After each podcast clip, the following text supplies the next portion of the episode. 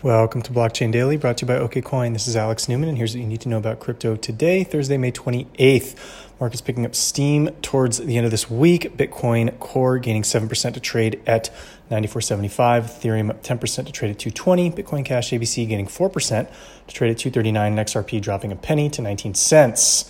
On the East Coast, New York resident Vitalii Antonenko was charged for allegedly participating in a ninety-four million dollars Bitcoin for card scheme and is now facing up to twenty years in jail and a five hundred thousand dollars fine.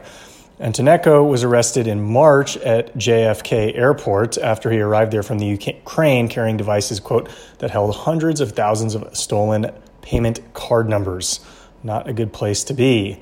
Also on the East Coast, Tyler Winklevoss, co-founder of Gemini Exchange, took a stab at Goldman Sachs in a letter and tweet published earlier today, quote, crypto used to be where you ended up when you couldn't make it on Wall Street, dot, dot, dot. The quality of Goldman Sachs' recent research on Bitcoin demonstrates that there's been a talent flippening today. Wall Street is where you end up when you can't make it in crypto. It's a bit harsh, possibly a little bit true. Uh, I'll be out tomorrow and over the weekend. Until Monday, this is Alex Newman.